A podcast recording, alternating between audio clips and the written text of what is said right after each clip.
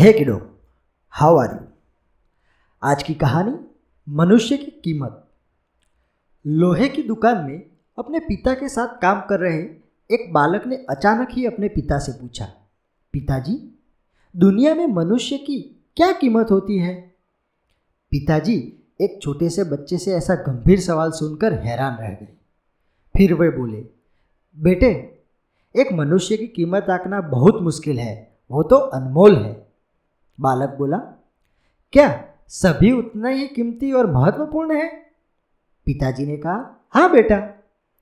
बालक कुछ समझा नहीं और उसने फिर से सवाल किया तो फिर इस दुनिया में कोई गरीब, कोई अमीर क्यों है?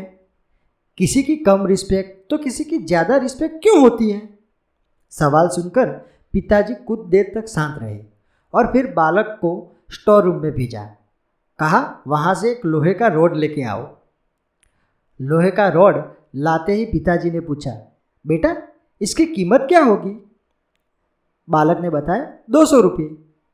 पिताजी ने फिर सवाल किया, अगर मैं इसके बहुत से छोटे छोटे किले बना दूँ तो इसकी कीमत क्या हो जाएगी?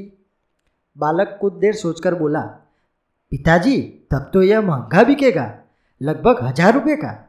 पिताजी बोले, अगर मैं इस लोहे से घड़ी के बहुत सारे स्प्रिंग बना दूँ तो बालक कुछ देर तक गणना करता ही रहा। फिर एकदम से उत्साहित होकर बोला, तब तो इसकी कीमत बहुत ज़्यादा बढ़ जाएगी।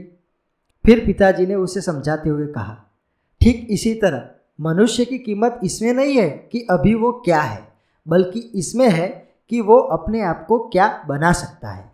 बालक अपने पिता की बात समझ चुका था।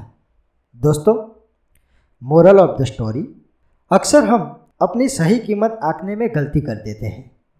हम अपना प्रेजेंट स्टेटस को देखकर अपने आप को वैल्यूलेस समझने लगते हैं।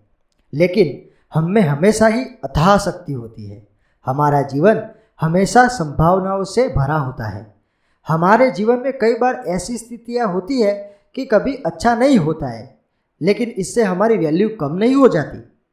मनुष्य के रूप में हमारा जन्म इस दुनिया में हुआ है। इसका मतलब है हम बहुत स्पेशल हैं और इम्पोर्टेंट भी हैं। हमें हमेशा अपने आप को इम्प्रूव करते रहना चाहिए और अपनी सही कीमत प्राप्त करने की दिशा में बढ़ते रहना चाहिए। दोस्तों, आज के लिए बस इतना ही। So stay tune bye